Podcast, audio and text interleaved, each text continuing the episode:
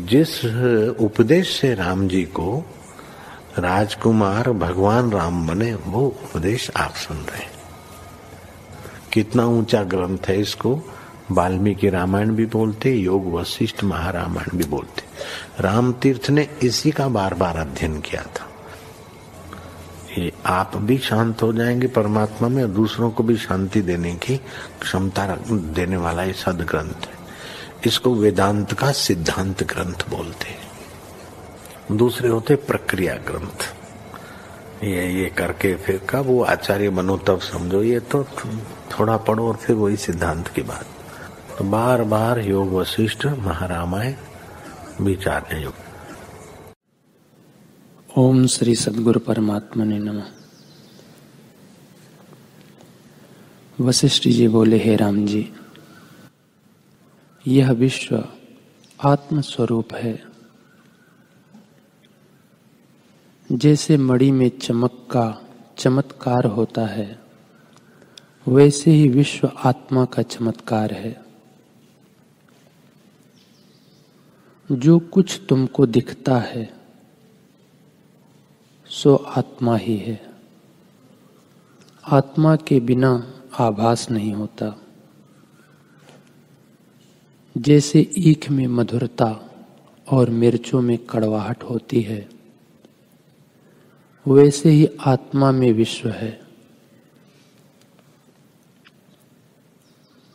जो कुछ भी देखो, सुनो, स्पर्श करो और सुगंध लो, उसे सब आत्मा ही जानो। अथवा जो इनको जानने वाला अनुभव रूप है उसमें स्थित हो, इंद्रियों को जीत कर और उनके विषयों को त्याग कर अनुभव रूप में स्थित हो। श्री युग वशिष्ठ महारामायण।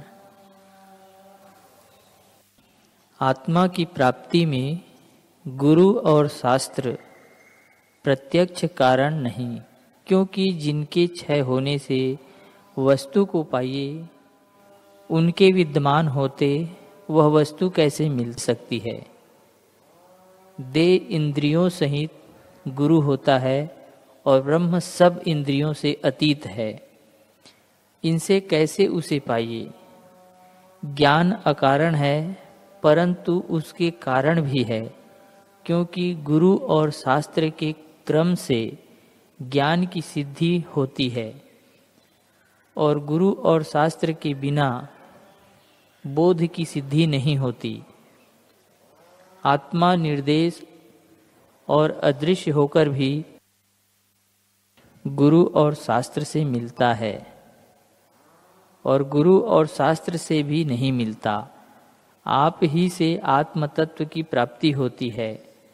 जैसे अंधकार में पदार्थ हो और दीपक के प्रकाश से दिखे तो दीपक से उसे नहीं पाया। अपने आप से पाया है। वैसे ही गुरु और शास्त्र भी हैं। यदि दीपक हो और नेत्र न हो, तब कैसे वस्तु को पाइए? और नेत्र हो और दीपक न हो तो भी नहीं पाया जाता। जब दोनों हो, तब पदार्थ पाया जाता है। वैसे ही गुरु और शास्त्र भी हो, और अपना पुरुषार्थ और तीक्ष्ण बुद्धि हो तब आत्म तत्व मिलता है, अन्यथा नहीं पाया जाता। श्री वशिष्ठ जी बोले, हे रामचंद्र जी, परम सिद्धि आत्मपद है। जिसको आत्मपद की प्राप्ति हुई है, वह इन सिद्धियों की अभिलाषा नहीं करता। ऐसा पदार्थ पृथ्वी में कोई नहीं। और न आकाश में देवताओं के स्थानों में ही है, जिसमें ज्ञानी का चित्त मोहित हो। ज्ञानवान को सब पदार्थ मृत तृष्णा के जल से लगते हैं। मेरा सिद्धांत तो यही है कि सदा विषयों से उपरत रहना और आत्मा को परम इष्ट जानना ही ज्ञान है। ज्ञानी को जो प्रारब्ध से प्राप्त हो, उसको वह करता है। परंतु करने से उसका कुछ अर्थ सिद्ध नहीं होता और न करने में कुछ प्रत्यवाय भी नहीं होता। न किसी अर्थ का वह आश्रय करता है, न किसी के निमित्त किसी भूत का आश्रय करता है और सर्वदा अपने स्वभाव में स्थित होता है। ऐसे निश्चय को पाकर उसे आश्चर्य होता है। वह कहता है कि बड़ा आश्चर्य है जो सदा अपना स्वरूप है उसको भूलकर मैं इतने काल तक भ्रमता रहा, पर अब मुझको शांति प्राप्त हुई है। जगत को देखकर वह हंसता है, क्योंकि यह जगत आभास रूप है और अपनी ही संवित में स्थित है। जैसे आरसी में प्रतिबिंब पड़ता है, वैसे ही अपने संवित में जगत स्थित है। उसको जो द्वैत जानता है और राग द्वेष से जलता है, ऐसे अज्ञानी को देखकर ज्ञानी हंसता है। और व्यवहार करता भी हंसता है।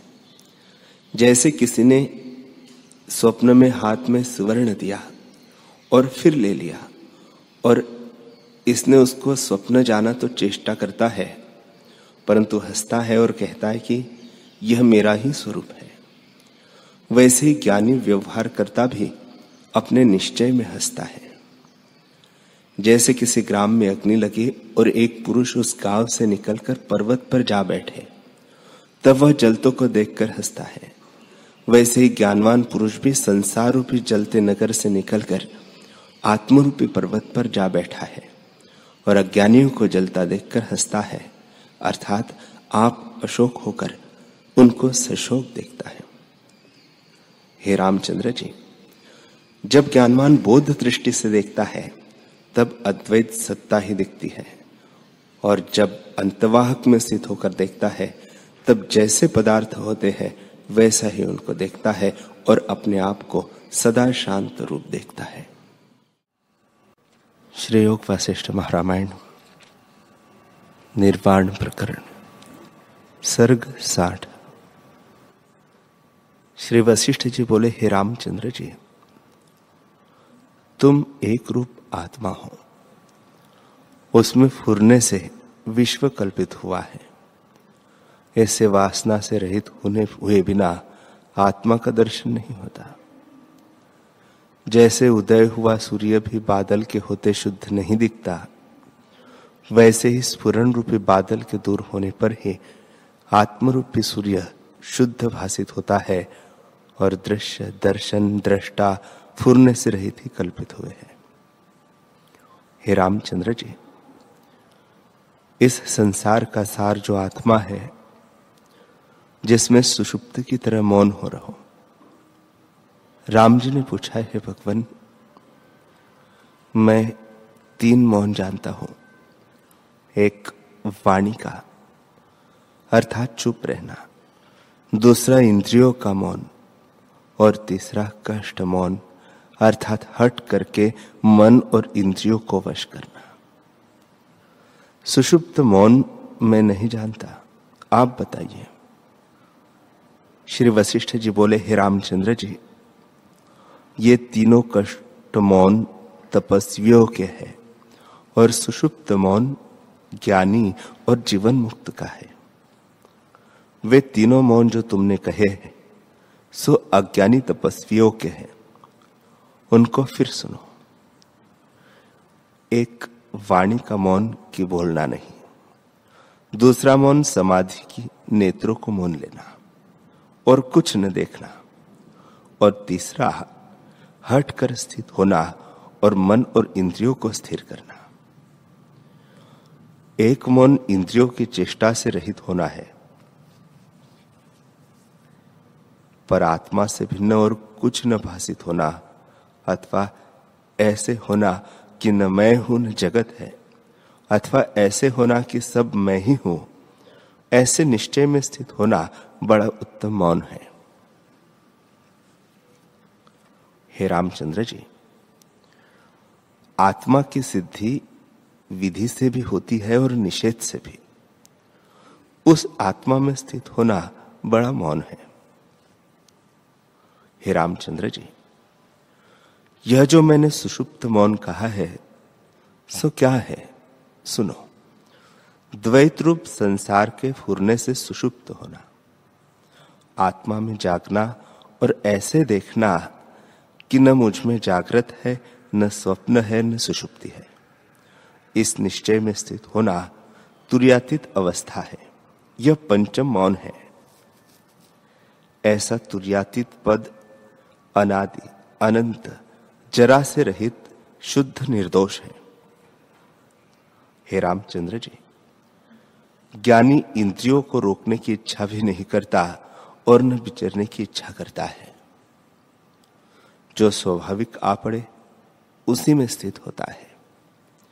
यह परम मौन है। ज्ञानी को सुख की इच्छा भी नहीं और दुख का त्रास भी नहीं। वह हे और उपादेय से रहित है।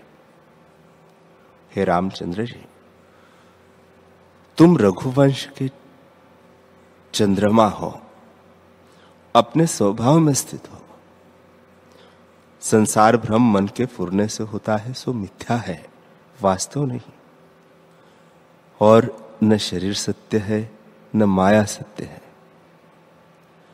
हे रामचंद्र जी, तुम्हारा स्वरूप ओमकार, चैतन्य ब्रह्म है। इस ओमकार को अंगीकार करके स्थित होना परम उत्तम मौन है। राम जी ने पूछा, है भगवान, यह जो पीछे आपने सब रुद्र कहे, वे रुद्र थे अथवा रुद्र के गण थे? वशिष्ठ जी बोले रामचंद्र जी, जिसको रुद्र कहते हैं, उसी को गण कहते हैं। ये सभी रुद्र हैं।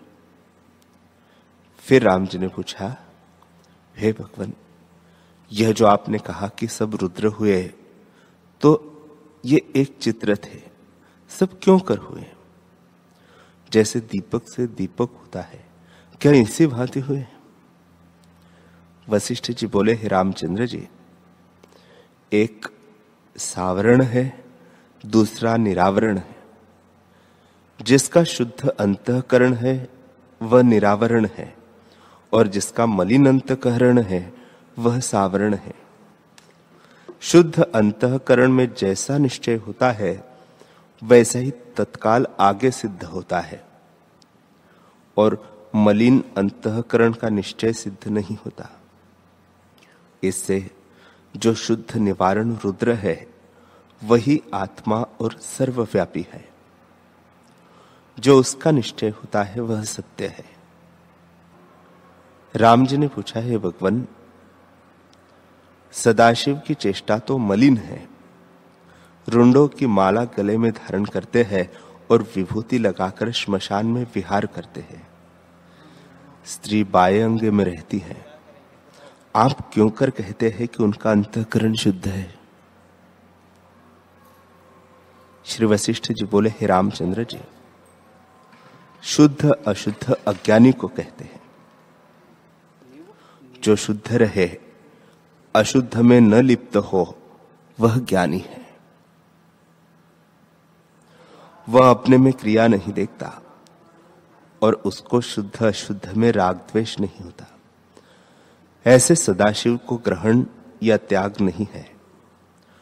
उनकी दृष्टि में जो स्वाभाविक चेष्टा होती है, सो हो। वह ऐसे होती है जैसे आदि परमात्मा विष्णु भगवान चार भुजा धारण किए संसार की रक्षा करने के लिए शुद्ध चेष्टा से अवतार लेकर धर्म की रक्षा करते हैं और पापियों को मारते हैं। यह आदि स्फुरण हुआ है। जो क्रिया स्वाभाविक ही आकर प्राप्त हो, उस क्रिया का राग द्वेष करके उनको हेय या उपादेय कुछ नहीं। उनको क्रिया का अभिमान भी नहीं होता। इसी से क्रिया का बंधन उनको नहीं होता। इससे यह सिद्ध है कि संसार स्फुरण मात्र है। जब तुम फुरने से रहित होंगे, तब तुमको त्रिपुटी न भाषित होगी। अर्थात आत्मा से भिन्न कुछ नहीं भाषित होगा। इससे अज्ञान रूप फूरने से रहित होकर जब तुमको आत्मपद का साक्षात्कार होगा, तब तुम जानोगे कि मुझमें स्फुरण, दृश्य, अदृश्य कुछ नहीं, केवल आत्मपद है। जिसमें एक कहना भी नहीं तो द्वैत कहाँ से हो? हे रामचंद्र जी, दृश्य, अदृश्य, फुरना, न फुरना और विद्या, अविद्या ये सब उपदेश के निमित्त कहते हैं। आत्मा में कुछ नहीं कहा जाता। आत्मा एक है, जिसमें द्वैत का अभाव है। जब चित्त परिणाम बहिर्मुख होता है, तब विश्व का भान होता है। और जब चित्त अंतर्मुख परिणाम पाता है, तब अहंता और ममता का नाश होता है, और चैतन्य शेष रहता है। जब अतिशय अंतर्मुख परिणाम होता है, तब चैतन्य भी नहीं कहा जाता।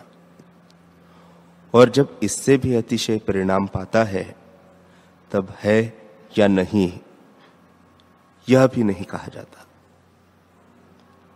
हे रामचंद्र जी, ऐसा तुम्हारा आत्मा अपना आप स्वरूप और शांत पद है। उसमें वाणी की गति नहीं कि वह ऐसा है या वैसा है, यह कहा जाए। ऐसा कहिए तो इंद्रियों का विषय है और वैसा कहिए तो इंद्रियों से परे है। जब तुम अपने में स्थित होंगे, तब जानोगे कि मुझमें अहम का फुरना कुछ नहीं है। आत्मरूपी सूर्य का साक्षात्कार होने से दृश्य रूपी अंधकार का अभाव हो जाएगा। क्योंकि आत्मा तुम्हारा अपना रूप है, जो केवल शांत रूप और निर्मल है। जैसे गंभीर समुद्र वायु से रहित होता है, वैसे ही आत्मरूपी समुद्र संकल्प रूपी वायु से रहित गंभीर और शुद्ध है। यह संसार चित्त का चमत्कार है। यह निरंश है। इसमें अंशांशी भाव नहीं, यह अद्वैत है। हे रामचंद्र जी, जब ऐसे बोध में स्थित होंगे, तब इस विश्व को भी आत्मरूप देखोगे। यदि बोध बिना देखोगे तो विश्व का भान होगा। इससे हे रामचंद्र जी, बोध में स्थित रहो। श्री वशिष्ठ जी बोले, हे रामचंद्र जी, सदाशिव का आदि में स्फुरण हुआ है। वह त्रिनेत्र है। विश्व का संहार करते हैं और शिरों की माला धारण किए हैं। ब्रह्मा के चार मुख हैं और चारों वेद हाथ में है। वह संसार की उत्पत्ति करते हैं। उनकी ऐसी ही उत्पत्ति हुई है। हे रामचंद्र जी, ब्रह्मा, विष्णु और रुद्र, ये तीनों एक रूप हैं। इनकी यही चेष्टा स्वाभाविक है। उन्होंने यह अपना कर्म न राग से अंगीकार किया है और न द्वेष करके उसका त्याग करते हैं। उनकी यह संज्ञा भी लोगों के देखने के लिए है। वे अपनी जान में कुछ नहीं करते क्योंकि बोध में ही उनका जागृत है। बोध में जागृत क्या और कैसे होता है, सो भी तुम सुनो। बोध सांख्य मार्ग से होता है और जागृति योग मार्ग योग मार्ग से होती है। सांख्य मार्ग है तत्व और मिथ्या को विचारना। तत्व इस ज्ञान को कहते हैं कि मैं आत्मा, सत और चैतन्य हूँ और सब दृश्य मिथ्या, जड़ और असत है।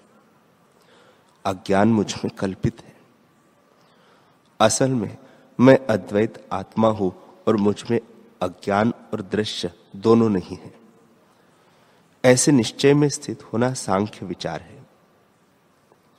योग प्राणों के स्थिर करने को कहते हैं।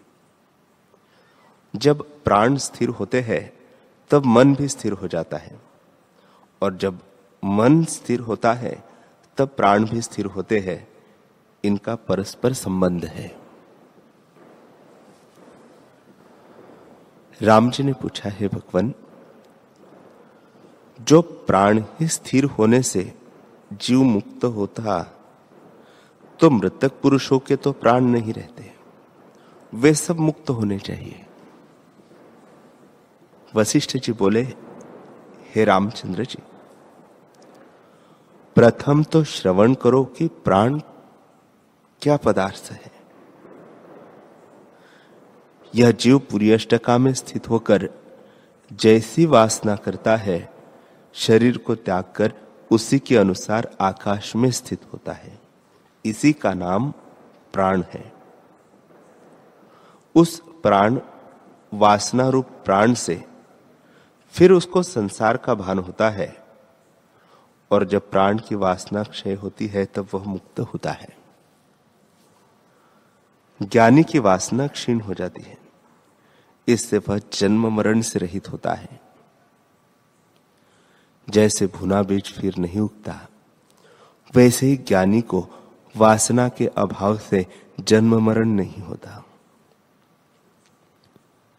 हे रामचंद्र जी जन्म, मरण दोनों मार्गों से निवृत्त होता है और उसे दोनों का फल कहा है। हे राघव, ज्ञान से चित्त सत्यपद को प्राप्त होता है और योग से प्राणवायु स्थिर होती है। तब वासना का क्षय हो जाता है।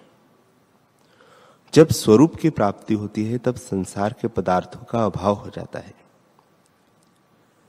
जैसे रसायन से तांबा सोना हो जाता है, फिर तांबे का अभाव, फिर तांबे का भाव नहीं रहता। वैसे ही ज्ञान से विश्वरूपी तांबे की संज्ञा नहीं रहती। जैसे तांबे का तांबापन जाता रहता है, वैसे ही ज्ञान से जब चित्त सत्यरूप हुआ, तब फिर संसारी नहीं होता। आत्मा आत्मा में न बंधन है और न मोक्ष। परमात्मा एक अद्वैत है, तब उसमें बंध कहा और मोक्ष कहा। बंधन और मुक्ति चित्त की कल्पना है, और जो चित्त को शांत करने का उपाय कहो तो उसी से वह शांत होती है। इसी को मुक्ति कहते हैं, और बंधन मुक्ति को ही नहीं। चित्त के उदय होने का नाम बंधन है और चित्त का शांत होना ही मुक्ति है। हे रामचंद्र जी, जब मन अपने वश होता है, तब आत्मपद प्राप्त होता है। अथवा जब प्राण स्थिर होते हैं, तब आत्मपद प्राप्त होता है। यह संसार मृत तृष्णा के जलसा मिथ्या है। जब वासना निवृत्त होती है, तब आत्मपद में स्थिति होती है। जैसे मेघ जब जल संयुक्त होते हैं, तब गरजते हैं और वर्षा करते हैं, और जब वर्षा से रहित होते हैं, तब शांत हो जाते हैं। वैसे ही जब वासना का क्षय होता है, तब चित्त शांत हो जाता है। जैसे शरत काल में बादल और कुहरा निवृत्त होकर शुद्ध और निर्मल आकाश ही रहता है, वैसे ही वासना के निवृत्त होने से शुद्ध और केवल चैतन्य आत्मा होकर भाषित होता है। जो तुम एक मुहूर्त भी चित्त बिना स्थित हो तो तुमको आत्मपद की प्राप्ति हो। जब तक चित्त की वासना क्षय नहीं होती, तब तक जीव बड़े भ्रम देखता है। हे रामचंद्र जी, यह संसार मृत तृष्णा के जलसा असत है और आभास मात्र फुरता है। इस पर एक आख्यान जो पहले कभी हुआ है सो कहता हूँ। मन लगाकर सुनो। दक्षिण दिशा में एक मंदराचल पर्वत है। उसकी कंदरा में महाभयानक आकार का एक वैताल रहता था और मनुष्यों को खाता था। उसके मन में विचार उपजा कि किसी नगर के जीवों का भोजन करो। पर वह एक समय साधु का संग भी करता था और एक साधु को खा भी जाता था। उस साधु संघ के प्रसाद से वैताल के मन में यह आया कि मेरी कौन गति होगी? मेरा आहार मनुष्य है और मनुष्यों को भोजन करना बड़ी हत्या है। इससे मैं एक वृत्ति बाँध लू कि जो मूर्ख और अज्ञानी मनुष्य हो, उनको भोजन करूँ और जो उत्तम पुरुष है, उनको न खाओ हे रामचंद्र जी निदान वह वैताल क्षुधातुर होने पर भी भले मनुष्यों को न खाता था। इसी प्रकार एक समय वह क्षुधा से बहुत व्याकुल हो, रात्रि के समय घर से बाहर निकला तो संयोग वश उस नगर के राजा से जो वीर यात्रा को निकला था, भेंट हो गई। वैताल ने कहा हे राजन, तुम मुझे भोजन मिले हो। अब मैं तुमको खाता हूँ। तुम कहाँ जाओगे? राजा ने कहा, हे रात्रि के विचरने वाले वैताल, जो तू मेरे निकट अन्याय से आवेगा तो तेरा शीश हज़ार टुकड़े हो जाएगा और तू मरेगा। वैताल ने कहा, हे राजन, मैं तुमसे नहीं डरता। हे अपने हत्यारे, मैं तुझे भोजन करूँगा। तू चाहे जैसा बलि हो, मैं नहीं डरता। परंतु मेरी एक प्रतिज्ञा है कि मैं अज्ञानी को भोजन करता हूँ और ज्ञानी को नहीं मारता। जो तू ज्ञानी है तो न मारूँगा, और जो तू अज्ञानी है तो मारूँगा। जैसे बांझ पक्षियों को मारता है जो तू ज्ञानी है तो मेरे प्रश्नों का उत्तर दे। एक प्रश्न है कि जिसमें यह ब्रह्मांड त्रस रेणु के समान है, वह सूर्य कौन है? दूसरा प्रश्न यह है कि जिस पवन में आकाश रूपी अणु उड़ते हैं, वह पवन कौन है? तीसरा प्रश्न यह है, जिसमें केले के वृक्ष की तरह और कुछ नहीं निकलता, वह कौन वृक्ष है? और चौथा प्रश्न यह है कि वह पुरुष कौन है जो स्वप्न से स्वप्न और फिर उसमें और स्वप्न देखता है और एक रहता है? परिणाम को नहीं प्राप्त होता। इन प्रश्नों का उत्तर दे। जो तूने मेरे प्रश्नों का उत्तर न दिया तो तुझे खा जाऊँगा।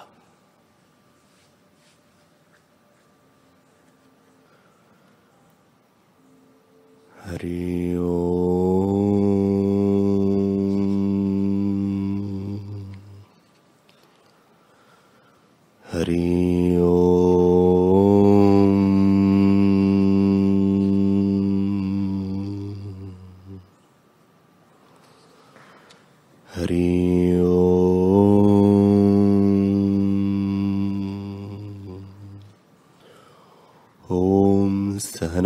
सहनावतु सहनौ भुनक्तु, सह वीर्यं करवावहे। तेजस्विनावधीतमस्तु मा विद्विषावहे। ओम शांति शांति शांति श्री सद्गुरुदेव भगवान की जय।